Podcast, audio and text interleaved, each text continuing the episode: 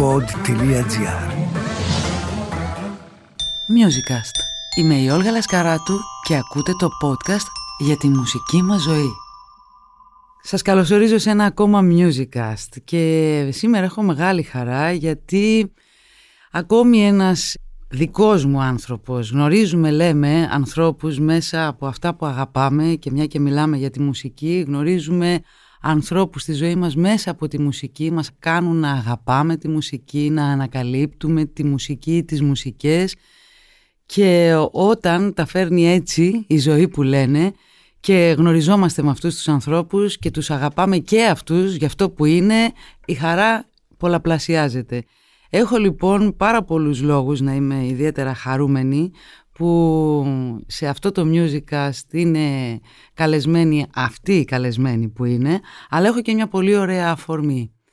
Γιατί βρισκόμαστε συνήθως με τους φίλους μας εδώ, σε αυτή τη σειρά των συζητήσεων με αφορμή κυρίως τη μουσική. Η μουσική είναι το θέμα που ανοίγει τις μικρές και τις μεγάλες μας κουβέντες, αλλά κάποιες φορές υπάρχουν και κάποιες αφορμές και έχω μια καλή αφορμή για να έχω ακόμα μια φορά τη χαρά να κάνω μια δημόσια συζήτηση με την αγαπημένη μου Έλλη Πασπαλά. Σε ευχαριστώ πάρα πολύ. Καλώς ήρθες, Έλλη μου, για ακόμα μια φορά στον αέρα. Καλώς σε βρίσκω πάλι στον αέρα. Έχουμε μια καλή αφορμή όμως, όπως έλεγα, για να ξανασυναντηθούμε. Και αυτή είναι η συναυλία σου, μια και είμαστε τώρα, βαδίζουμε έτσι στο τέλος του Ιουνίου. Η αφορμή μας λοιπόν είναι η συναυλία σου στο Ηρώδιο, το πρώτο προσωπικό, έτσι, Ναι. Ηρώδιο, 9 του Ιούλη, με ένα εξαιρετικό σύνολο μουσικών και με ένα αγαπημένο σου συνάδελφο καλε- Αγαπημένο πολλών. και καλεσμένο, πιστεύω. ναι, τον Βασιλικό Μμ.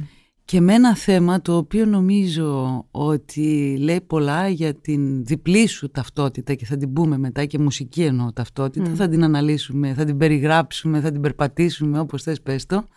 My American Songbook. ε; Ναι, σωστά. σωστά. Λοιπόν, πώς νιώθεις καταρχάς που... Τρομερά αγχωμένη. Ναι, το βλέπω. Γι' αυτό ξεκινήσω από εκεί. Πρέπει να πούμε, υπάρχουν πάρα πολλές φορέ άνθρωποι που μου λένε Τι ωραία που είναι η Έλλη Πασπάλα, αλλά πάντα όλο κυνηγάμε πότε θα βρούμε τις εμφανίσεις της. Δηλαδή είναι μετρημένες.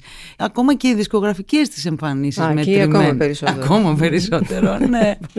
Οπότε, γιατί, γιατί τόσο σπάνιες οι εμφανίσεις και γιατί αυτό το track; Και καταλαβαίνω είναι το πρώτο σου προσωπικό ηρώδιο αλλά γιατί τόσο; Είναι το πρώτο προσωπικό. Έχω τραγουδήσει αρκετές φορές στο Ηρώδιο, αλλά αυτό είναι έτσι μια πολύ σπουδαία σημαντική στιγμή για μένα.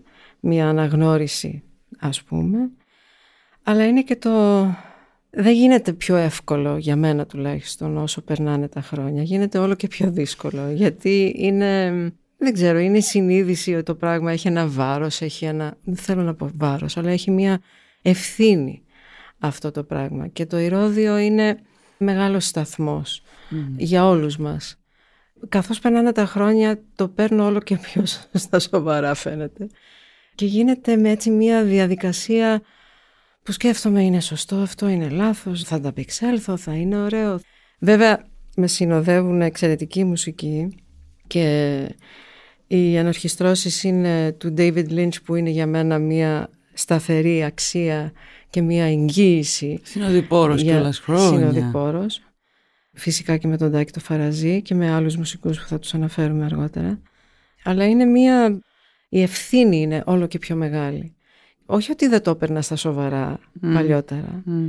Αλλά μ, τώρα όσο μεγαλώνει κανείς διαπιστώνει ότι πω πω κάνεις αυτό το πράγμα Παναγία μου πώς το κάνεις; Πάντα σε θυμάμαι εγώ να έρχομαι με ένα τραγούδι, μπορεί να ήταν και της εποχής ας πούμε το τραγούδι, ξέρεις, πολύ αγαπητό, πολύ γνωστό και τα λοιπά. Εντάξει, το αγκάλιαζες εσύ αυτό, αλλά πάντα μου έλεγες άκου και εκείνο, άκου και το άλλο. Και πάντα αυτό το άκου εκείνο, άκου και το άλλο, ειδικά από σένα που πάντα έτσι, ξέρεις, ε, αγαπούσα, θαύμαζα και όντως ήσουν ένα είδος δασκάλας να πω, μέτραγε πάρα πολύ. Αυτά λοιπόν τα ακούσματα ήταν σχολεία ολόκληρα. Οπότε με αυτά που σε ακούω τώρα να λες και επειδή νομίζω ότι ποτέ δεν σταμάτησες να ακούς, δεν σταμάτησες ποτέ να διαβάζεις και να ψάχνεις αυτό που αγαπάς, ίσως αναμετριέσαι με τα μεγέθη αυτά και παθαίνεις αυτό το, πώς να πω τώρα, το άγχος. Αυτό που λες είναι πολύ σωστό και σημαντικό γιατί είναι μία αναμέτρηση. Ας πούμε αυτό το πρόγραμμα περιέχει πάρα πολύ σπουδαία τραγούδια, τα περισσότερα δεν τα έχω ξανατραγουδήσει.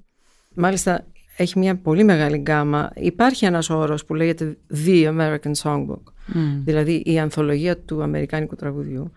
Και κάπου ξεκινάει τη δεκαετία του 20 με 30, Gershwin και Cole Porter, Irving Berlin και αυτούς και καταλήγει κάπου στη δεκαετία του 60 με Leonard Bernstein κάπου εκεί.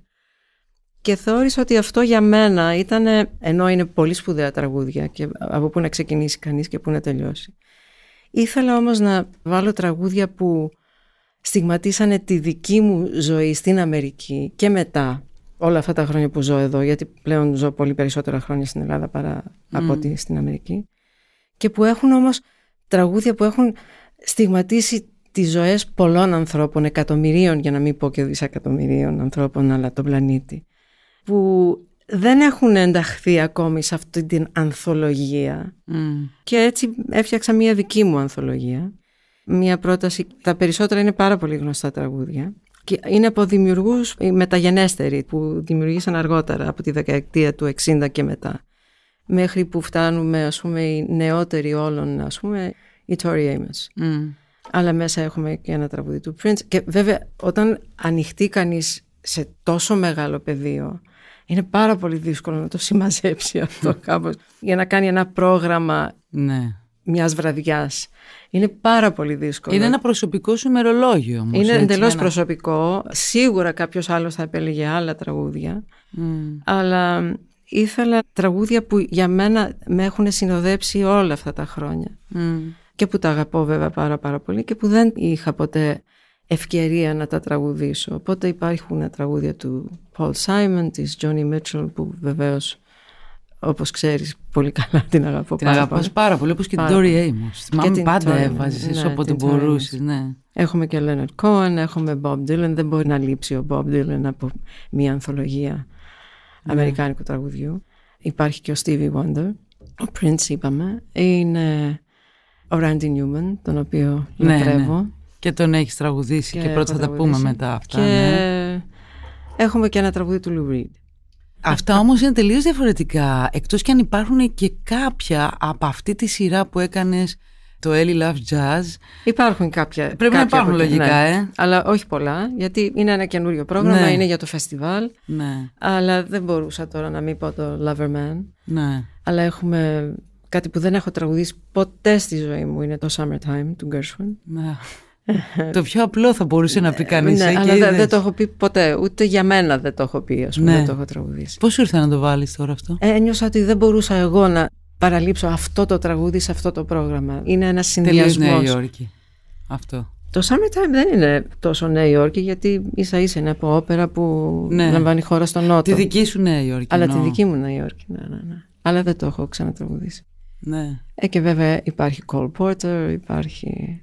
Listen to the people paying just for me. Well, all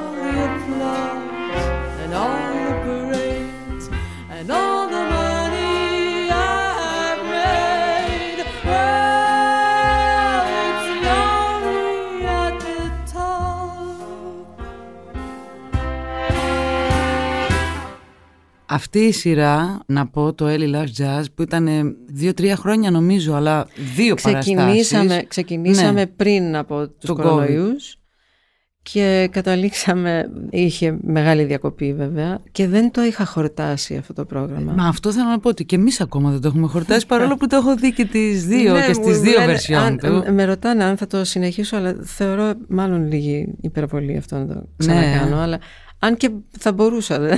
Εγώ γι' αυτό το λέω τώρα ότι αν δεν το έχετε δει να πάτε οπωσδήποτε και μακάρι να το κάποια στιγμή ίσως να το Ναι, θα ξαναπιάσεις δούμε, θα γιατί δούμε. ήταν ένα αριστούργημα αυτό Ήταν πολύ και με ωραίο. τους μουσικούς αυτούς με τους Εννοείται. οποίους συνεργάστηκες οι οποίοι περισσότεροι είναι και μαζί Οι σου τώρα περισσότεροι, όχι όλοι, σε αυτό ναι. στο ηρώδιο οπότε πάμε λίγο να περπατήσουμε στους δρόμους σου της Νέας Υόρκης και να δούμε πώς φτιάχτηκε αυτός ο χάρτης αυτή η ανθολογία ε, αυτής της παράστασης. Πάμε λίγο πίσω στα χρόνια. Βεβαίως. Πόσο πίσω το είδα. Τότε που περπατούσε ανέμελη κοπέλα στην Αστόρια και δεν σκεφτόσουν να κάνω ότι μπορεί Ανέμελη να δεν έρθεις. ήμουν τόσο στην Αστόρια, στο Μανχάταν ήμουν. Στο Μανχάταν. ανέμελη. Μμ. Στην Αστόρια δεν ήμουν τόσο ανέμελη. Γιατί; Ε, γιατί εκεί ήταν το σπίτι μου, εκεί ήταν το σχολείο μου. Μετά, αφού πήγα στο γυμνάσιο, πήγα σε μουσικό γυμνάσιο, το οποίο όμως ήταν στο κέντρο, ήταν στο Μανχάταν και εκεί έτσι άπλωσα τα φτερά μου. Από εκεί ξεκίνησε.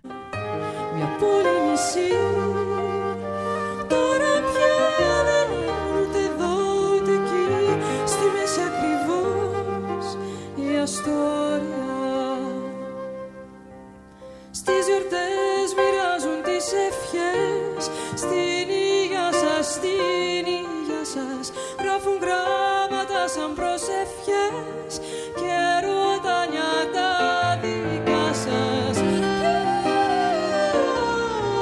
Ποιος, ποιος ξέρει Τα πρώτα Περιπλάνης. ακούσματα ήταν οι δίσκοι του αδελφού, δεν είναι έτσι; Του μεγαλύτερου Όχι, τα, αδελφού. Τα πρώτα ακούσματα γενικώ είχαμε κάποιους δίσκους Μμμ. ελληνικούς βέβαια, Χατζηδάκη και Θοδωράκη.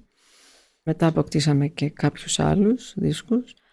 Ήταν ένα φιλικό ζευγάρι που μου χαρίσανε τους πρώτους κλασικούς δίσκους. Ήταν η πρώτη κλασική μουσική που μπήκε μες στο σπίτι. Ξεκινώντας με την ενάτη του Μπετόβεν, με τον Μπρούνο Βάλτερ να διευθύνει. Ναι. Η ηχογράφηση αυτή έχει καρφωθεί στον εγκέφαλό μου, δηλαδή πάντα συγκρίνω με αυτή την ηχογράφηση, Ναι. ό,τι άλλο έχω ακούσει. Λογικό. Και μετά ο δεύτερος δίσκος ήταν ε, πάλι Μπετόβεν αλλά με Σούμπερτ επίσης. Και μετά ανοίχτηκα και εγώ γιατί άρχισα μαθήματα πιάνου και τα λοιπά και άρχισα να παίζω και τους κλασικούς συνθέτες. Και βέβαια όταν πήγα στο γυμνάσιο και εκεί επίσης.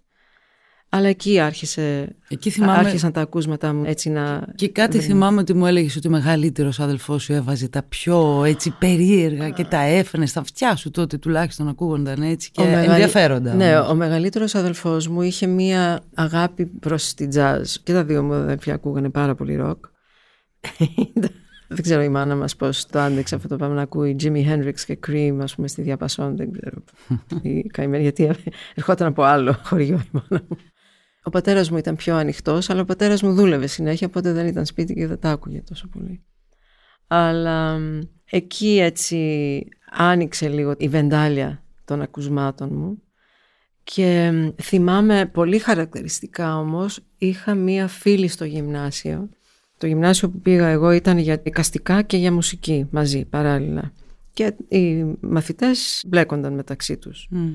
Και έκανα μια φίλη η οποία ήταν ζωγράφος αυτή αλλά στην οικογένειά της α- ακούγανε πάρα πολύ jazz και άκουσα για πρώτη φορά τους δίσκους του Chick Corea με τους αυτοσχεδιασμούς. Και είχα ενθουσιαστεί γιατί τότε ήταν η φάση που έπαιζα πάρα πολύ μπαχ εγώ στο πιάνο.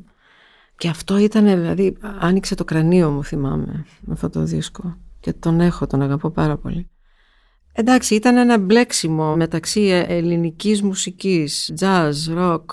Ο πρώτος δίσκος που αγόρασα εγώ με δικά μου χρήματα ήταν το White Album των Beatles. Μμ. Και θυμάμαι είχε εμ, εξαντληθεί και δεν μπορούσα να τον βρω και είχα τρελαθεί, έψαχνα δεξιά και αριστερά. Και βέβαια όλα αυτά και ένα μπλέξιμο και με το διάβασμα. Διάβαζα πολλά θεατρικά έργα τότε σε αυτή την ηλικία.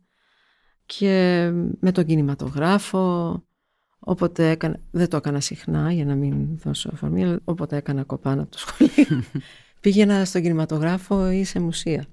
Δημιουργικές κοπάνες. Πολύ δημιουργικές. Μόνη σου ή με... Και μόνη μου και Ωραία. με το φίλο μου τότε και ναι, κάναμε μαζί κοπάνα γιατί ήμασταν και οι δύο στο γυμνάσιο μαζί.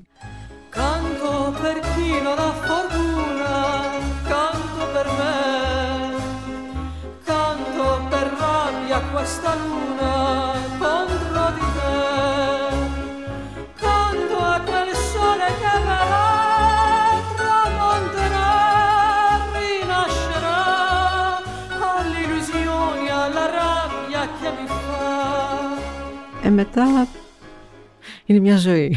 Είναι μια ζωή όντως, αλλά είναι υποθέτω ένα τραγούδι ή η επιλογή ενός τραγουδιού ή ακόμα και το πώς θα το τραγουδήσεις. Φέρει πάρα πολλές στιγμές, έτσι δεν είναι. Αυτό δεν ισχύει μόνο για τα χρόνια της Αμερικής, ισχύει γενικότερα για να φτιάξεις ένα πρόγραμμα έτσι τόσο προσωπικό. τρέφω ένα μεγάλο δέος και σεβασμό και θαυμασμό για τους ανθρώπους που έχουν γράψει αυτά τα τραγούδια. Και αν σκεφτεί κανείς, γιατί πολλοί από αυτούς τους δημιουργούς τα γράψανε σε πάρα πολύ νεαρές ηλικίες. Ας πούμε το Sound of Silence που έγραψε ο Paul Simon ήταν 20 Η Johnny Mitchell όταν έγραψε το Both Sides Now ήταν 21. Ακούσα ένα στίχο. Λες και τα έχει γράψει ένας μεγάλος σοφός ή μια μεγάλη σοφή γυναίκα ας πούμε. Είναι συγκλονιστικές δημιουργίες αυτές. Αλλά τόσο απλά. Απλά. Ο Cole Porter που έγραφε μουσική και στίχους ο ίδιος με μια έτσι άμεση γλώσσα. Λες Παναγία μου, δηλαδή πώς απογειώνεται αυτή η ψυχή. Δηλαδή πραγματικά εγώ τους θαυμάζω και μένω άφωνη και γι' αυτό. Μένω άφωνη ενώ είμαι τραγουδίστρια τώρα δεν ξέρω πώς γίνεται αυτό. με μπερδεύει. Αυτό που πάντα έχεις όμως με το track που λες και με όλη αυτή την πολύ σοβαρή έχεις ένα πολύ σοβαρό ύφος. Νομίζω ότι δεν ξέρω πολύ Είναι σοβαρό θέμα το Είναι τραγούδι, σοβαρό. Δεν, είναι... δεν ξέρω πολλοί κόσμος τι χιούμορ έχεις. το χιούμορ σου και το ότι υπάρχουν τόσο φίνες ελαφρές στιγμές που είναι απαραίτητες. Θέλω να πιστεύω ότι έχω διαθέτω χιούμορ αλλά το Νομ... ξέρουν μόνο οι πολύ κοντινοί μου Νομίζω ότι υπάρχει αυτό. Οπότε εκείνα τα χρόνια τα κουβάλισες και μετά όταν ήρθες εδώ Εκεί ζούσα μία, για μένα δεν ήταν καθόλου σύγχυση, αλλά ήταν μία σχιζοφρένεια, γιατί έκανα κλασικό τραγούδι, γιατί μετά μπήκα στο πανεπιστήμιο και έκανα κλασικό τραγούδι. Παράλληλα τα Σαββατοκύριακα τραγουδούσα σε μία μπουάτ ελληνικά τραγούδια. Έκανα άλλες δουλειές, λάτρευα τη Τζόνι Μίρτσολ, αλλά δεν τραγουδούσα τα τραγούδια της τότε. Δεν επιχείρησα ποτέ, δεν έκανα ποτέ κανένα πρόγραμμα mm. τέτοιο. Αυτά τα έκανα όταν ήρθα εδώ. Και υπήρξε αυτή η σύγχυση, αυτό το ζήγισμα από τη μια το κλασικό, από την άλλη το ελληνικό. Αλλά αγαπούσα και πάρα πολύ την pop μουσική, δηλαδή τα σπουδαία τραγούδια που καταρχάς στην Αμερική υπάρχει μια τρομερή παράδοση. Αυτό θα έλεγα. Αυτό... Ήσουνα και στη χώρα του pop. Της pop. Ε, βέβαια, δεν είναι. Εντελώς. Αλλά το αγκάλιασα περισσότερο εδώ παρά εκεί. Καλά, ήταν και τα χρόνια που σπούδαζα ακόμη. Mm. Μόλις ξεκίνησα να τραγουδάω επαγγελματικά. Αλλά αυτό παράλληλα, κλασικά και ελληνικά. Αυτό με τις παρέες σου, έβρισκες παρέες που να κουμπώνεις και στο κλασικό, στο ελληνικό φαντάζομαι και στο ξένο της pop και της rock θα έβρισκες έτσι κοινά πατήματα. Με το κλασικό είχες βρει ανθρώπους με τους οποίους μπορούσες να συνεννοηθείς, έτσι να ναι, πάτε να ακούσετε. Βέβαια, είχες, ε; βέβαια. Και λόγω σχολείου, μουσικού. Ναι, είχα φίλες και φίλους ας πούμε. Συμμετείχα σε συναυλίες, κάναμε συναυλίες, είχα και εκτός του πανεπιστημίου, δηλαδή άρχισα να δουλεύω επαγγελματικά και είχα τραγουδήσει στα Σπάργανα, ας πούμε, σε μια ομάδα όπερας και ανεβάσαμε τους γάμους του Φίγαρο και είχα παρέες με μουσικούς και τραγουδιστές της κλασικής μουσικής. Βέβαια αυτό τώρα ακούγοντας με τώρα δηλαδή δεν θα μπορούσε να το πιστέψει κανείς. Ακόμα και εγώ δεν το πολύ πιστεύω. Αλλά από εκεί ξεκίνησα εγώ. Αυτό όμως μάλλον είδε ο Μάνος Χατζηδάκης όταν ήρθες για ένα καλοκαίρι εδώ και τελικά έμεινες για πάντα έτσι. Γιατί στην αρχή, δηλαδή αν ακούσει κανείς τις ηχογραφίες της ρωμαϊκής αγοράς ναι. νομίζω έχει, πολύ βασιστείς σε αυτό ο Χατζηδάκης, όχι; Έχει και άλλη τοποθέτηση ναι. φωνή μου, πολύ διαφορετική ναι. βέβαια, ναι, γιατί ήταν στην αρχή Κοντινή στις σπουδές σου, ναι. Βέβαια, βέβαια, βέβαια. Το οποίο προφανώς είναι αυτό που ήθελε έτσι, σαν ήχο να βγάλει.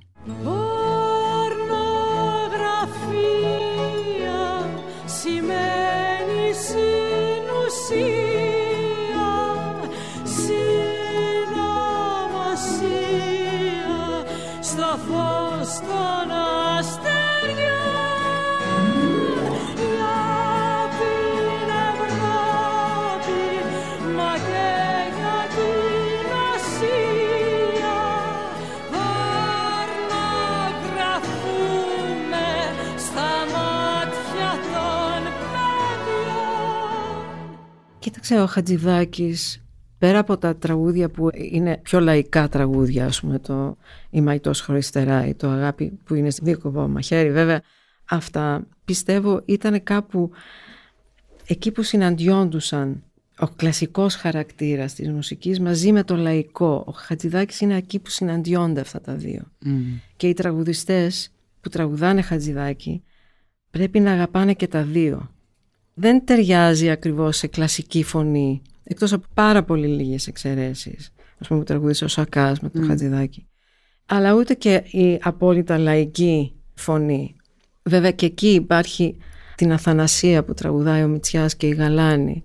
Είχε μία άλλη προσέγγιση στο τραγούδι και κάπου πρέπει ο τραγουδιστής που πλησιάζει το Χατζηδάκη πιστεύω πρέπει να έχει ένα πολύ μεγαλύτερο εύρος λεξιλογίου αν το λέω σωστά. Ναι, μουσικού, λεξιλογίου. Μουσικού λεξιλογίου. Και όχι μόνο ε, μουσικού κάποιες φορές. Ίσως, δηλαδή και της ποίησης. Και, α, σαφώς, σαφώς, σαφώς. Και ίσως αυτό άκουσε στη φωνή μου, γιατί η αλήθεια είναι ότι ενώ η φωνή μου ήταν τοποθετημένη κάπως εκείνα τα χρόνια, είχα όμως επαφή, αγαπούσα πάρα πολύ το ρεμπέτικο και τραγουδούσα με ρεμπέτικα στο... Στην Αστόρια, στην Αστόρια, στις στην Μπουάτ, στην Μπουάτ, λεγόταν μικρό κόσμος. Ήμασταν οι εναλλακτικοί Α, ναι. Γιατί τότε που ερχόντουσαν ναι. στη Νέα Υόρκη, εκτός από το Μίκη που έκανε συναυλίες, γιατί μόνο ο Μίκης ερχόταν για συναυλίες και αυτό κάθε πέντε χρόνια. Και σε μία από αυτές είχες συμμετάσχει. Ναι, άλλο αυτό. Πηγαίνανε, τραγουδούσαν σε σκυλάδικα. Δηλαδή αυτή ήταν η προσφορά τότε η μουσική. Mm. Και ήταν τα χρόνια που είχαν έρθει πάρα πολλοί φοιτητές στην Ελλάδα. Και υπήρξε μία σκηνή. Εμείς κάπως την υπηρετήσαμε αυτή τη σκηνή της εναλλακτικής αυτό που λεγόταν τότε ας πούμε έντεχνο που τώρα δεν ξέρω και τι σημαίνει πια. Τέλος πάντων. Ναι. Αυτό είναι άλλο θέμα. Είναι ωραίο θέμα όμως, γιατί είσαι μία από τους ερμηνευτές που έμαθε αυτό το τραγούδι, το είδος από τους δημιουργούς του εντέχνου, έτσι. Το Χατζηδάκι, yeah, ναι, αναφέρομαι κυρίω στο Μάνο Χατζηδάκι. Και από το Μίκη. Ναι. Και από το Θοδωράκι, αλλά φαντάζομαι κυρίως από το Χατζηδάκι. Ναι, έτσι. Ναι, Διδάχθηκες γιατί συνηθίζεται να λέγεται για το Χατζηδάκι ότι δίδαξε τον τραγουδιστή όταν ακούμε. Αλλά όχι σαν δάσκαλος. Όχι, όχι. Σαν όχι, μαέστρος, ας ναι, πούμε. Ναι. Σαν μαέστρος και σαν δημιουργός, βέβαια. Μια και το έφερε λοιπόν η κουβέντα και το είπες ότι Α, τι σημαίνει τώρα αυτός ο όρος, πια δεν ξέρω. Το έντεχνο που διδάχθηκε από τον Μάνο Χατζηδάκη, τι έντεχνο είναι, τι είχε αυτό, τι περιείχε αυτός ο όρος, πρακτικά; Αυτό που είπες και πριν, η ποίηση, στο ποιητικό πνεύμα και στην ανάγκη αυτή η μουσική να απογειώσει και να συναντήσει ένα άλλο επίπεδο επικοινωνίας και δημιουργίας. Δηλαδή δεν είναι απλώς ένα σύνθημα «Σ' αγαπώ, μ' αγαπάς» και πάμε ναι. να φιληθούμε. Έχει μια άλλη διάσταση ποιητική. Μπορεί να σε οδηγήσει και στο φως και στο σκοτάδι. Αλλά πάντα με τον στόχο να εκφραστεί ο ανθρωπισμός, η πνευματικότητα, ακόμα και πολύ απλά. Δεν χρειάζεται να είναι βαρύγδουπο και στριμμένες έννοιες. Απλά. Τα σπουδαία έργα, τέλος πάντων, γενικώ στη μουσική, είναι απλά. Έχουν μια απλότητα. Μπορεί να έχουν ένα πολύ υψηλό επίπεδο, αλλά έχουν μια απλότητα. Όχι απλοϊκότητα. Άλλο το ένα, άλλο το άλλο. Και βέβαια ήταν τεχνητό το θέμα ότι ήταν μελοποιημένη ποίηση. Έχουν γραφτεί πάρα πολλές αηδίες εν ονόματι του έντεχνου και μελοποιημένη ποίηση. Δεν σημαίνει ότι είναι καλό αναγκαστικά. Και αυτό θέλει προσοχή. Σε αυτή τη χώρα τη μικρή χύθηκε το κρασί στη καμαρά μου αν κοιμηθείς θα σε βρει το πρωί χέρια μου παγώσανε, τα γόνατα μου λιώσανε καθώς ο κόσμος χάθηκε σαν χάθηκες εσύ. Μουσικά όμως υπάρχουν κάποια τεχνικά χαρακτηριστικά, δεν είναι έτσι; Δηλαδή, αν πούμε ότι το έντεχνο που έχτισαν οι δύο κορυφαίοι μας mm. έλκει την καταγωγή του από το ευρωπαϊκό αντίστοιχο τραγούδι, το art song και το chanson και τα λοιπά, έχει κάποια χαρακτηριστικά έτσι, μουσικά της πιο διευρυμένης δεξιότητας, της πιο... Καταρχάς είναι συνθέσεις και το αποκορύφωμα βέβαια είναι ο μεγάλος ερωτικός. Ναι δεν είναι απλώς ένα θέμα που μπορεί να είναι και κουπλέ ρεφρέν και μια πολύ απλή συνοδεία κτλ. Να επηρεάζει και τη φόρμα εννοείς, ναι. ναι. Ο ναι. Γιάννης Οφωνιάς είναι ένα πολύ απλό τραγούδι. Τα λόγια είναι άμεσα απλά, αλλά είναι... Εγώ πάντα αναρωτιέμαι πώς δεν έγινε ταινία αυτό το τραγούδι. το είχα κουβεντιάσει κάποτε και με τον Ξαρχάκο. Και μου είπε ο Σταύρος τότε ότι δεν θα έπρεπε. Είναι αυτό. Είναι... Και μάλιστα αν το σκεφτεί κανείς, είναι δυόμιση στίχοι. Μια πάρα πολύ σπουδαία. Εγώ μένω άναυδη κάθε φορά που το ακούω. Γυρνώντας λοιπόν στη μουσική και στις δεξιότητες του τραγουδιστή που απαιτείται από τον τραγουδιστή αλλά και το μουσικο το έντεχνο έχει διαφορές από τα υπόλοιπα είδη; Ο όρος έντεχνο με προβληματίζει. Με προβληματίζει κυρίως γιατί ξέρω ότι έχουν γραφτεί και πολλές μετριότητες έως και κακά πράγματα. Οι οποίες έχουν μπει κάτω από την ναι, ταμπέλα και, αυτή. ναι, επειδή κάποιος μελοποίησε ένα ποίημα. Αυτό δεν το Μμ. κάνει έντεχνο. Μμ. Και βέβαια, εντάξει, υπάρχει μια σύνθεση, υπάρχουν επίπεδα στη σύνθεση.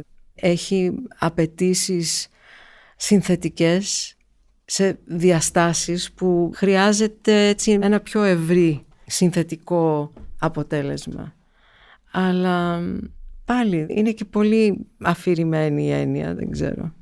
Όταν έχεις ξεκινήσει να τραγουδάς στον τόπο που τελικά έμελε να είναι ο τόπος που μένεις, έτσι, με τον κορυφαίο. Με έναν από τους κορυφαίους μας. Ήταν ο Μίκης Θοδωράκης και ο Μάνος Ατζηδάκης.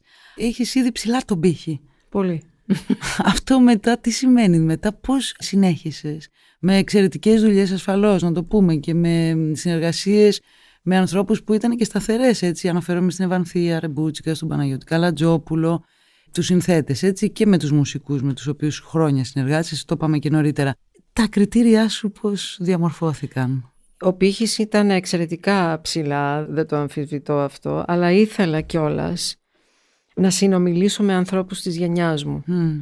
Και πάλι ήταν ψηλός ο πύχης, δηλαδή δεν έπεσε ο πύχης, τουλάχιστον Ναι. αυτό πιστεύω εγώ. Και πάντα είχα γνώμονα, ας πούμε, ότι ό,τι και να κάνω, με όποιον και να συνεργαστώ, θα επιδιώξω να είναι κάτι πρώτα απ' όλα που με εκφράζει. Δεν το κάνω για κάποιον άλλον λόγο που με εκφράζει εμένα και που μπορώ εγώ να υπηρετήσω, που μπορώ να το εκφράσω, μπορώ να το επικοινωνήσω με έναν τρόπο που θα έχει μία, αυτό που είπα και πριν, τον ανθρωπισμό, μία πνευματικότητα, όσο και απλό να είναι Μμ. Ακόμα και διασκεδαστικό να είναι, να λέει κάτι, να σχολιάζει κάτι, ακόμα και να το σαρκάζει. Μμ. Γιατί και αυτό παίζει μέσα στο τραγούδι και ο σαρκασμός και η ηρωνία, όλα παίζουν. Η πικρία, όλα αυτά. Αλλά να το επικοινωνεί, αυτό επεδίωξα. Αλλά ήθελα πλέον αφού περάσανε κάποια χρόνια και τα λοιπά, ήθελα να συνεργαστώ με ανθρώπους της γενιάς μου. Και βέβαια τώρα με νεότερους. Summertime in Prague, when blood was warm, when blood was young.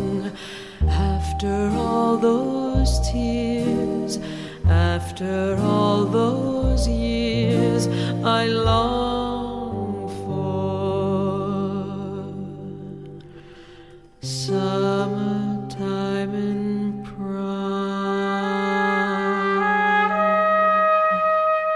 Υπάρχουν άνθρωποι, ξέρω ότι ακούς ε, μουσική σταθερά πάντα και παρακολουθείς έτσι και τα πράγματα.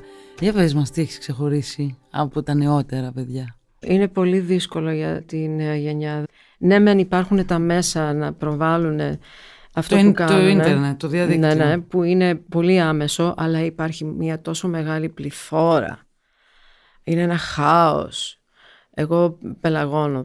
Δηλαδή γίνονται πράγματα τα οποία δεν τα παίρνω καν είδηση και τώρα το τελευταίο διάστημα λόγω της δουλειάς μου Μμ. δεν είχα καθόλου καιρό.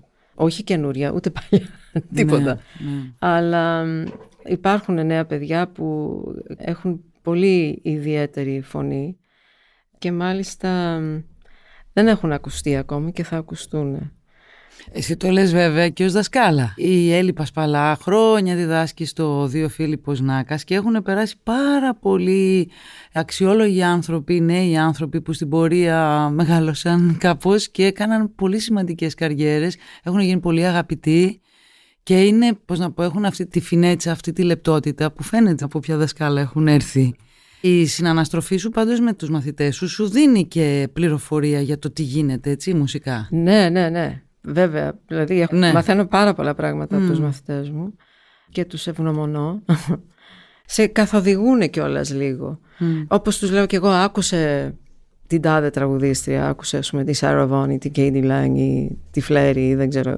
Μου λένε και αυτοί αντίστοιχα. Έχει έρθει ποτέ περίπτωση μαθητή που να σου φέρει ρεπερτόριο το οποίο είναι τελείως διαφορετικό από αυτό που εσύ συστήνεις και του προτείνεις; Α, ναι, ναι, ναι. Και τι ναι. γίνεται εκεί; Εκεί η άποψή μου είναι ότι από κοινού θα βρούμε ρεπερτόριο και υλικό και αν πιστεύω ότι ταιριάζει στον ή στην συγκεκριμένη φωνή, θα το κάνουμε.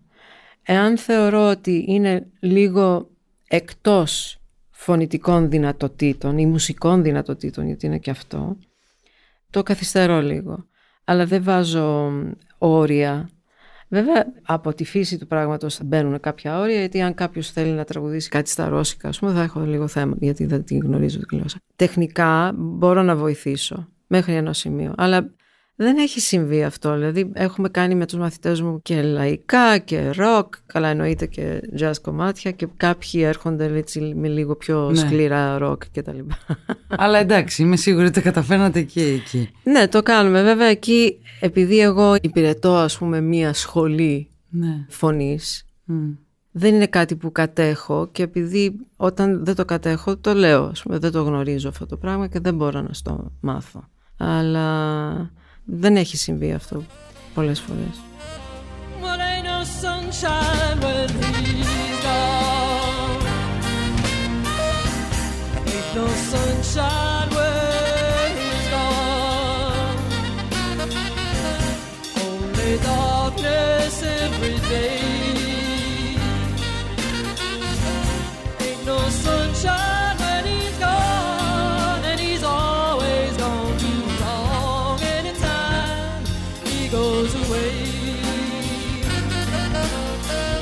Έλλη μου είσαι από τις περιπτώσεις των ε, μουσικών θα πω εγώ πάντα γιατί πάντα στο νου μου σε έχω και μουσικό δεν είσαι μόνο η φωνή δεν Σε είσαι ευχαριστώ μόνο... πολύ γι' αυτό. Πάντα πάντα ναι μα το έχω πάρει από σένα από την αρχή που σε παρακολουθώ Έβλεπα έναν άνθρωπο ο οποίος μεν κάνει μουσική με τη φωνή, τραγουδάει, αλλά ο τρόπος με τον οποίο υπάρχει στη σκηνή μαζί με τους μουσικούς που τον συνοδεύουν, που σε συνοδεύουν, είναι ο τρόπος του μουσικού. Ο οποίος συγκεκριμένα τώρα να πούμε περιέχει πολλά στοιχεία αυτά που είπες. Και την Αμερική και την κουλτούρα που έτσι έζησες και πήρες από εκεί αλλά και την κλασική μουσική στο τουσέσου ας πούμε όταν παίζεις πιάνο παράδειγμα. Που υπάρχει αυτό ναι, τα ρεμπέτικά σου που τα τραγούδαγες στην Αστόρια όλα με έναν τρόπο. Συνυπάρχουν και ασφαλώς η jazz και από εκεί πέρα φαίνεται και ο τρόπος με τον οποίο μοιράζεσαι το πρόγραμμα με τους μουσικούς δίνοντάς τους, μιλάω τώρα για όλα τα χρόνια έτσι, όχι μόνο τώρα με τα jazz και όλα αυτά δίνοντάς τους μέρος για να κάνουν αυτοσχεδιασμούς και να παίξεις κι εσύ εκεί. Δηλαδή δεν είναι παιδιά τώρα καθίστε, θα παίξει το όργανο αυτό τον αυτοσχεδιασμό του. Όχι, εκεί είσαι και αυτοσχεδιάζεις μαζί του. Αυτό ξέρεις, τουλάχιστον νομίζω, εσύ και κάποιοι ακόμη τότε όταν άρχισε αυτό να γίνεται τώρα μπορεί να είναι πιο συχνό γιατί έχουμε πιο διαβασμένους μουσικούς και έχουν επιρροές από όλα αυτά. Υπάρχει το διαδίκτυο και αυτά. Τότε δεν υπήρχαν όλα αυτά να τα πούμε. Υπήρχαν κάποιοι άνθρωποι που τα έκαναν αυτά. Ναι, ναι, ναι. εσύ τα έκανες, τα έκανε η Μαρία Φαραντούρη. Ε, μέχρι εκεί μπορώ να σκεφτώ. Η Σαβίνα Γιαννάτου. Μιλάμε για τους ανθρώπους που έμεναν εδώ έτσι. Όχι ότι έμεναν έξω και έρχονταν και τα λοιπά. Και αυτό για μένα ήταν μεγάλο σχολείο ήταν ένας τρόπος Σε ευχαριστώ συναυλιών πολύ ναι.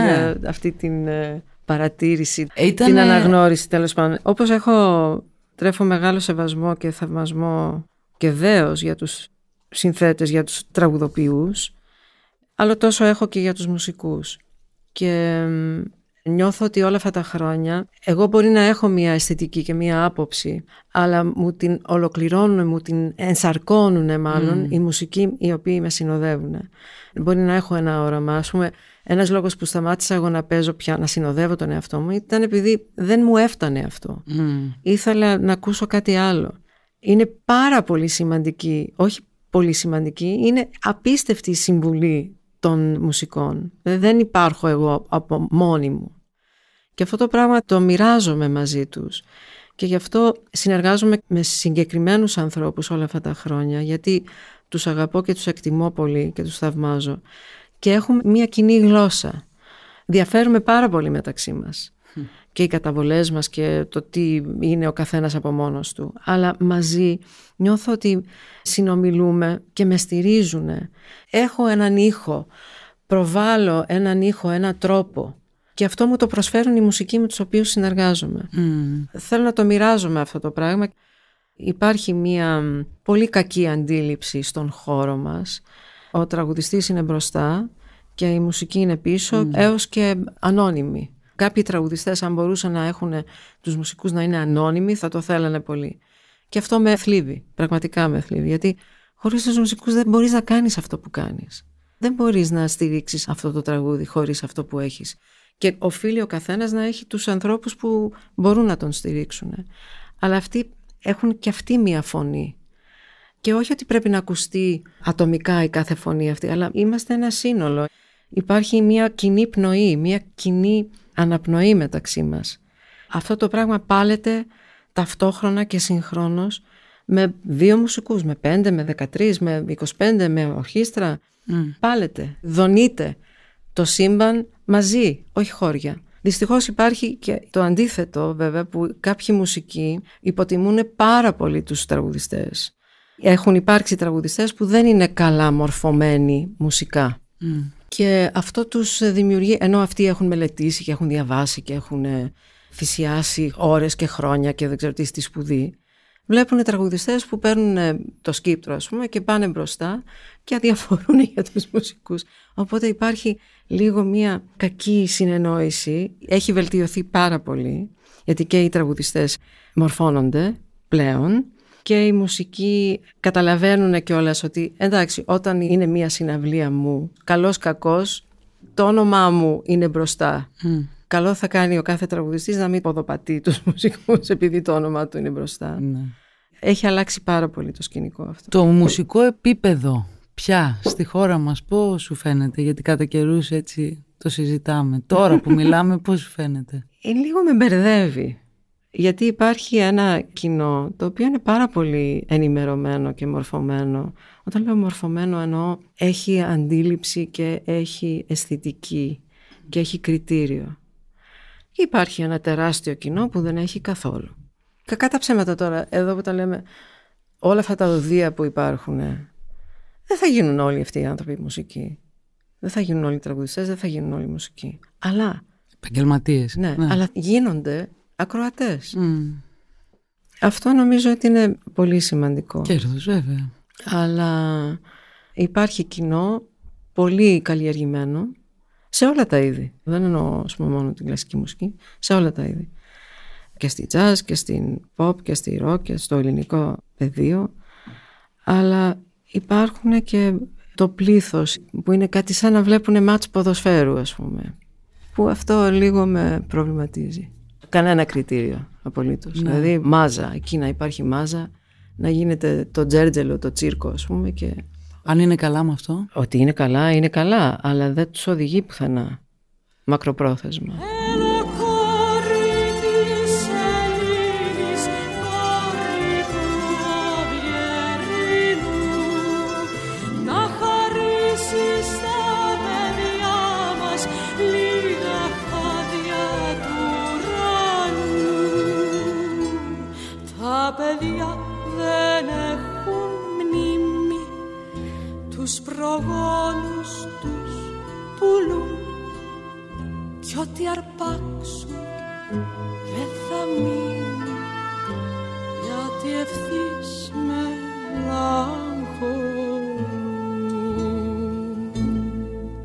κλασική μουσική, ο Χατζηδάκης που τον έζησες και αγαπάς τα τραγούδια του οι τραγουδοποιοί της Αμερικής, όλη αυτή η ποίησή τους. Ε. Αυτά εσένα που σου έχουν κάνει καλό αισθάνεσαι; όχι σαν ναι, τραγουδίστρια. Ναι, ναι, όχι σαν τραγουδίστρια. Ανθρώπινα. Ε, ανθρώπινα έχω πετάξει σε άλλα σύμπαντα. Έχω νιώσει πολύ μεγάλη πληρότητα, συναισθηματική, πνευματική, ανθρώπινη και νομίζω ότι με κάνανε καλύτερο άνθρωπο, απλά. Άρα αυτό που ακούμε είναι σαν το φαγητό που τρώμε. Να το πω έτσι απλά, δηλαδή είναι η τροφή μας, η πνευματική, ε, σημαντική. Σαφώς. Μ' αρέσει έτσι όπως το έθεσες. Είναι λίγο junk food, είναι λίγο fast food. Είναι πολύ στιγμία ικανοποίηση, πολύ σύντομη. Και δεν τρέφεται η ψυχή του ανθρώπου με αυτά. Κάποιες μαγικές, όπως λέμε στιγμές, εκεί όπου έχεις φύγει σε άλλα σύμπαντα. Θα μπορούσες να μοιραστείς μαζί μας αλλά ως τραγουδίστρια πια; Δεν ξέρω αν είναι κάτι από τις συναυλίες τις προσωπικές σου, ε, αν είναι με το Μάνο Χατζηδάκη, αν είναι με άλλους Καλά. συνθέτες. Νιώθω τον εαυτό μου πολύ ευλογημένη γιατί έχω ζήσει πολλές τέτοιες στιγμές. Βέβαια δεν είναι σύνηθες, είναι σπάνιο, αλλά τις έχω ζήσει. Και έχω την τρομερή τύχη και ευλογία να τις έχω ζήσει από μικρό παιδί. Δηλαδή να ακούω αυτούς τους δίσκους, τους κλασικούς, τους ελληνικούς δίσκους, τη jazz που άκουγα και ήταν συναρπαστικά ταξίδια αυτά που έκανα με αυτές τις μουσικές. Mm. Νιώθω πολύ τυχερή που το ένιωσα αυτό το πράγμα, το έχω νιώσει. Αλλά σαν τραγουδίστρια κάτι μου ήρθε τώρα στο μυαλό. Ήμουν ακόμα στο πανεπιστήμιο. Κάναμε το opera workshop που ήταν για την mm. όπερα. Και ήρθε η σειρά μου να τραγουδήσω και τραγούδισα μία άρια του Μότσαρτ από τους γάμους του Φίγαρο. Το τραγούδισα, ωραία, και μου λέει ο καθηγητής που ήταν ε, και σκηνοθέτης, όλα μαζί δηλαδή σκηνοθετούσε τις παραστάσεις. Λοιπόν, άρχισε να μου κάνει την κριτική, την ανάλυση και δεν ξέρω τι, ότι πρέπει εδώ και τον σταμάτησα και του λέω, ξέρω, ξέρω τι πρέπει να κάνω. Ε, μου λέει, ε, τότε κάντο. Και η μόνη διαφορά ήταν ότι μου έβαλε ένα παιδί να παριστάνει τον Φίγκαρο εκεί απέναντί μου. Ένιωσα εκείνη τη στιγμή, δεν περιευτολογώ, εγώ τι ένιωσα για μένα, για την Έλλη, ότι με άγγιξε κάτι θείο. Δεν ξέρω τι έγινε, αλλά ένιωσα ότι εγώ μπόρεσα και επικοινώνησα με κάτι πέρα από μένα, πολύ μεγαλύτερο από μένα. Αργότερα, καμιά φορά που δεν ήσουν σε διάθεση να τραγουδήσεις ή μπορεί να είναι μια ανέπνευστη φάση, ε, μπορεί και να το επικαλούσουν για να μπεις σε αυτό, ξέρεις να σε τροφοδοτήσει λίγο, να πάρεις έτσι φόρα πάλι ξανά. Το αίσθημα αυτό. Το αίσθημα, ναι. Το αίσθημα. Για να το κάνεις αυτό πρέπει να μπεις απολύτως και εντελώς ολοκληρωτικά στη μουσική και ξεχνάς και το εγώ σου και το περιβάλλον σου. Είναι κάτι άλλο. Πρέπει να επικοινωνήσεις με αυτό που είναι η μουσική και μόνο. Αυτό μπορεί να σε οδηγήσει. Μπορεί να σε οδηγήσει σε αυτή την σφαίρα. Θα μπορούσες να μας πεις δύο λόγια για το πώς ήταν ο Μάνος Χατζηδάκης, πώς διεύθυνε, πώς δίδασκε, πώς ήταν αυτός ο άνθρωπος στην πράξη κάνοντας μουσική; Εγώ δεν μπορώ, νιώθω πάρα πολύ λίγη. Δηλαδή δεν μπορώ να περιγράψω. Ήταν ποιητής, ήταν φιλόσοφος, ναι. ήταν πνευματικός, ήταν στοχαστής, με φοβερό χιούμορ, ήταν γενναιόδωρος. Ήθελε να επικοινωνήσει κανείς με το λόγο και με τη μουσική και να οδηγηθούμε από αυτό που μας έλεγε η μουσική και ο στίχος. Το οποίο καμιά φορά μπορεί να μην ήταν ωραιοποιημένη η φωνή, μπορεί να μην ήταν όμορφη η φωνή το αναζητούσε και αυτό. Δηλαδή ήθελε, αναζητούσε το να μπει κανείς στο μεδούλι. Ναι. Να μην το πλησιάσει κανείς επιφανειακά. Βέβαια, εδώ υπάρχει μία σύγχυση γιατί κατά τα ψέματα όταν αποφασίζει κανείς να εκτεθεί και να τραγουδήσει μπροστά σε κόσμο είτε να ηχογραφήσει κτλ. Περιέχει έναν εγωισμό αυτό, έναν εγωκεντρισμό μάλλον, ότι εγώ μπορώ να το κάνω αυτό. Αλλιώς δεν το κάνεις. Ναι. Αυτό θέλει όμως μία ισορροπία.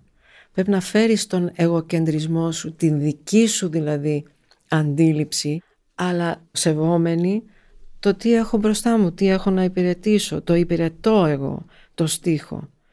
Είτε είναι του Καλατζόπουλου ή της Ευανθίας, της Ρεμπούτσικα ή του Κραουνάκη ή του Ξαρχάκου. Πρέπει να υπηρετήσω, αλλά με τη δική μου ύπαρξη, έτσι, με τη δική μου αντίληψη, το οποίο έχει έναν εγωκεντρισμό. Αλλά πρέπει να το ζυγίσει αυτό κανείς. Να μην είναι ο, ο εγωκεντρισμός μου μπροστά. Βέβαια, καμιά φορά βγαίνουν και καταπληκτικά πράγματα. Δεν υπάρχει ένας τρόπος. Ναι. Υπάρχουν πολλοί τρόποι.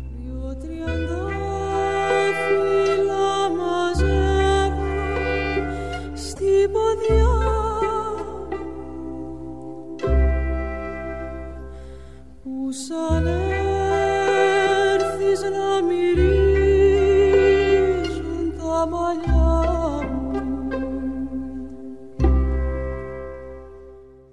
Οπότε ερχόμαστε τώρα για να κλείσουμε αυτή μας την κουβέντα εκεί από που αρχίσαμε στο δικό σου τρόπο όχι εγώ κεντρικό για να φτιάξεις το δικό σου American songbook και να πεις αυτά τα τραγούδια με το δικό σου τρόπο, τα οποία είναι πάρα πολύ γνωστά, είναι μεγάλες επιτυχίες. Ξέρεις τι μου θυμίζει, αυτό που γίνεται και με την κλασική μουσική, ότι δηλαδή έχεις τα πολύ γνωστά έργα, αιώνες θα παιζουν όχι χρόνια και τελικά ο καλός ο μουσικός, αυτός που λέμε κάτι έχει ρε παιδί μου, κάτι έχει, στα γνωστά είναι που φαίνεται. Δηλαδή το γνωστό θα παίξεις για να δεις τι γίνεται εκεί πέρα. Αυτό το χιλιοπεγμένο. Ναι, ήθελα να τιμήσω και κάποιους ανθρώπους που εμένα με έχουν αναστατώσει ας πούμε με τα τραγούδια τους. Οπότε θα δούμε τώρα πώς θα τα αποκαλύψω εγώ. Νομίζω ότι θα είναι μια υπέροχη βραδιά εκεί στο Ηρώδιο και για σας που θα ακούσετε το podcast μετά από αυτό. Εντάξει, τι να πω, μια όμορφη εικόνα θα μπορούσατε να σκεφτείτε την Έλλη Πασπαλά να τραγουδάει με αυτούς τους υπέροχους μουσικούς, να τη συνοδεύουν αυτά τα τραγούδια και να μας πηγαίνει με το ένα πόδι γιατί Καταρχάς να πούμε για το Βασιλικό. Ναι. Ο Βασιλικός, ο αγαπημένος Ναι, να σταθούμε λίγο βέβαια. Γιατί είναι πιστεύω από τους λίγους ανθρώπους στην Ελλάδα που ταυτίζονται τόσο πολύ με αυτές τις μουσικές, με αυτά τα τραγούδια και θα τον ακούσουμε Ας πούμε το I'm a fool to want you. Θα το πείτε. Ξέρεις το πόσο το αγαπώ. Το αγαπώ πάρα πολύ. Νιώθω υπέροχα τραγουδώντας το, αλλά το λέει τόσο ωραία ο Βασιλικός. Δεν θα μπορούσε να μην το τραγουδήσει ο Βασιλικός αυτό το τραγούδι. Θα τραγουδήσουμε και μαζί βεβαίως. Αλλά θα πει το My Funny Valentine, το Moon River, το I'm a fool to want you. Ο, ο Βασιλικός θα πει το Nothing Compares to You, του Prince. Και θα πούμε και κάποια του Paul Simon θα τα πούμε μαζί θα παίξει και κιθάρα. Έχει έναν μοναδικό τρόπο, μια τρομερή εκφραστικότητα. Και πολύ ιδιαίτερη φωνή. Υπέροχη φωνή, υπέροχη φωνή και σπουδαίος μουσικός, πάρα πολύ ωραίος μουσικός και χαίρομαι πάρα πολύ. Γιατί μου το παίζει λίγο δύσκολο στα τελευταία χρόνια και δεν κάνει πολλά πράγματα. Θα Τον... ήθελες να κάνατε... Είχαμε συνεργαστεί παλιότερα. Ναι, ναι, το θυμάμαι. Και ήταν πραγματικά υπέροχη συνεργασία και εμπειρία. Και χρωστάνε η Learning Pressure το ξαναδιάβασμα των αντικατοπτρισμών του κύκλου τραγουδιών του Μάνου Χατζηδάκη Reflection. στην Έλλη Πασπαλά στο αφιέρωμα εκείνο το μοναδικό που είχες κάνει στην πλάκα. Μοναδικό, με φοβερούς καλεσμένους, αλλά ξεχώρισε αυτή τη στιγμή και έγινε και δύσκολο. Ήταν υπέροχο αυτό. Υπέροχες διασκευές και προσεγγίσεις του έργου του. Και βέβαια τώρα, όπως είπαμε και στην αρχή, τις ενορχιστρώσεις τις έχει κάνει ο, ο David Lynch. Και Παίζει κάποια, και ο Τόμι τα... Λίντς έχω να σας πω, τον οποίο είδα εγώ στο Άλσο, στο δεύτερο Ellie Love Jazz. Απίθανος είναι. Δεν είναι απίθανος. Και όπω. νέος μουσικός. Ναι, παίζει το όργανο που του δίδαξε ο μπαμπάς προφανώς, αλλά τραγουδάει και ωραία και έχει ωραία παρουσία πάνω εκεί. Και το λέω, όχι επειδή είναι γιος σου μόνο και χαιρόμαστε, αλλά ωραίος μουσικός. Έχει έρθει ένας καινούριο ωραίος μουσικός. Ναι. Θέλει να σπουδάσεις στο εξωτερικό και να συνεχίσει. Εύχομαι να συνεχίσει εδώ.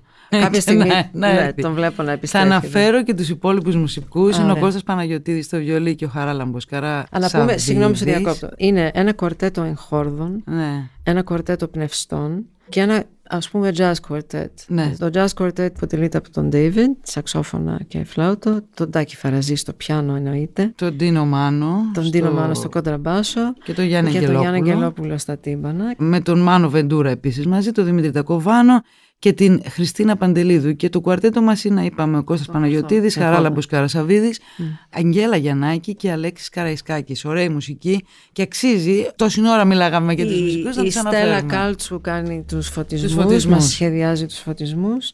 Ο Γιάννης Αμπαξεβάνης τον ήχο με τον Τάκη mm. το Σπυρόπουλο. Είμαστε μια πάρα πολύ ωραία ομάδα σε ένα ασύλληπτα υπέροχο θέατρο. και λίγα λες ασύλληπτα υπέροχο θέατρο. Και αυτή την Έλλη στο Ηρώδιο και να τραγουδάει στη μία της πατρίδα την άλλη της. Ναι. Γιατί αυτό είναι. Και εύχομαι αυτό να είναι η αρχή για ό,τι άλλο επιθυμήσεις να μοιραστείς μαζί μας Έλλη. Ευχαριστώ. Γιατί μας μοιράζεσαι τώρα αυτά τα πολύτιμά σου και μέσα στα χρόνια φαντάζομαι τα τραγουδάς αυτά έτσι μόνη σου. Όχι, το Moon το, River, κάποιο από αυτά, αυτά δεν τραγουδάς. Ναι, το Moon River ναι, αλλά το Winter της Tori Amos δεν το έχω πει ποτέ. Το Like a Rolling Stone του Bob Αυτό Dylan, θα πεις, ναι, δεν το έχω τραγουδήσει. Ωραία. Το Bridge Over Troubled Water δεν το έχω πει ποτέ, το Sound of Silence δεν το έχω πει ποτέ, το Superstition του Stevie Wonder ποτέ. Take a walk on the wild side. Mm. Εννοείται που δεν το έχω πει ποτέ. Όλα αυτά θα πεις. Του Reed, ναι. Ωραία. Θα περάσουμε ωραία.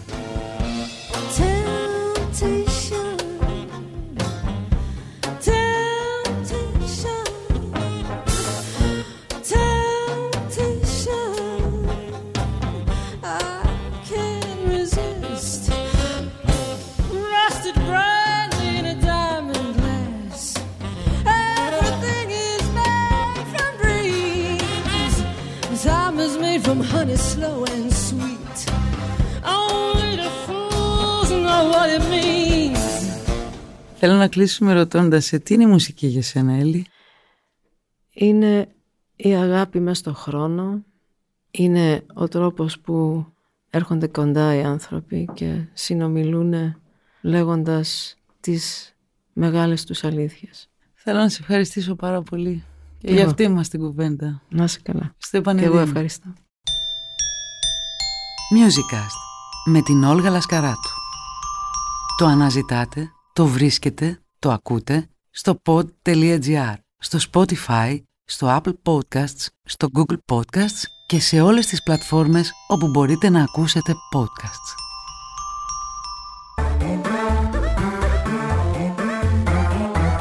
Pod.gr. Το καλό να ακούγεται.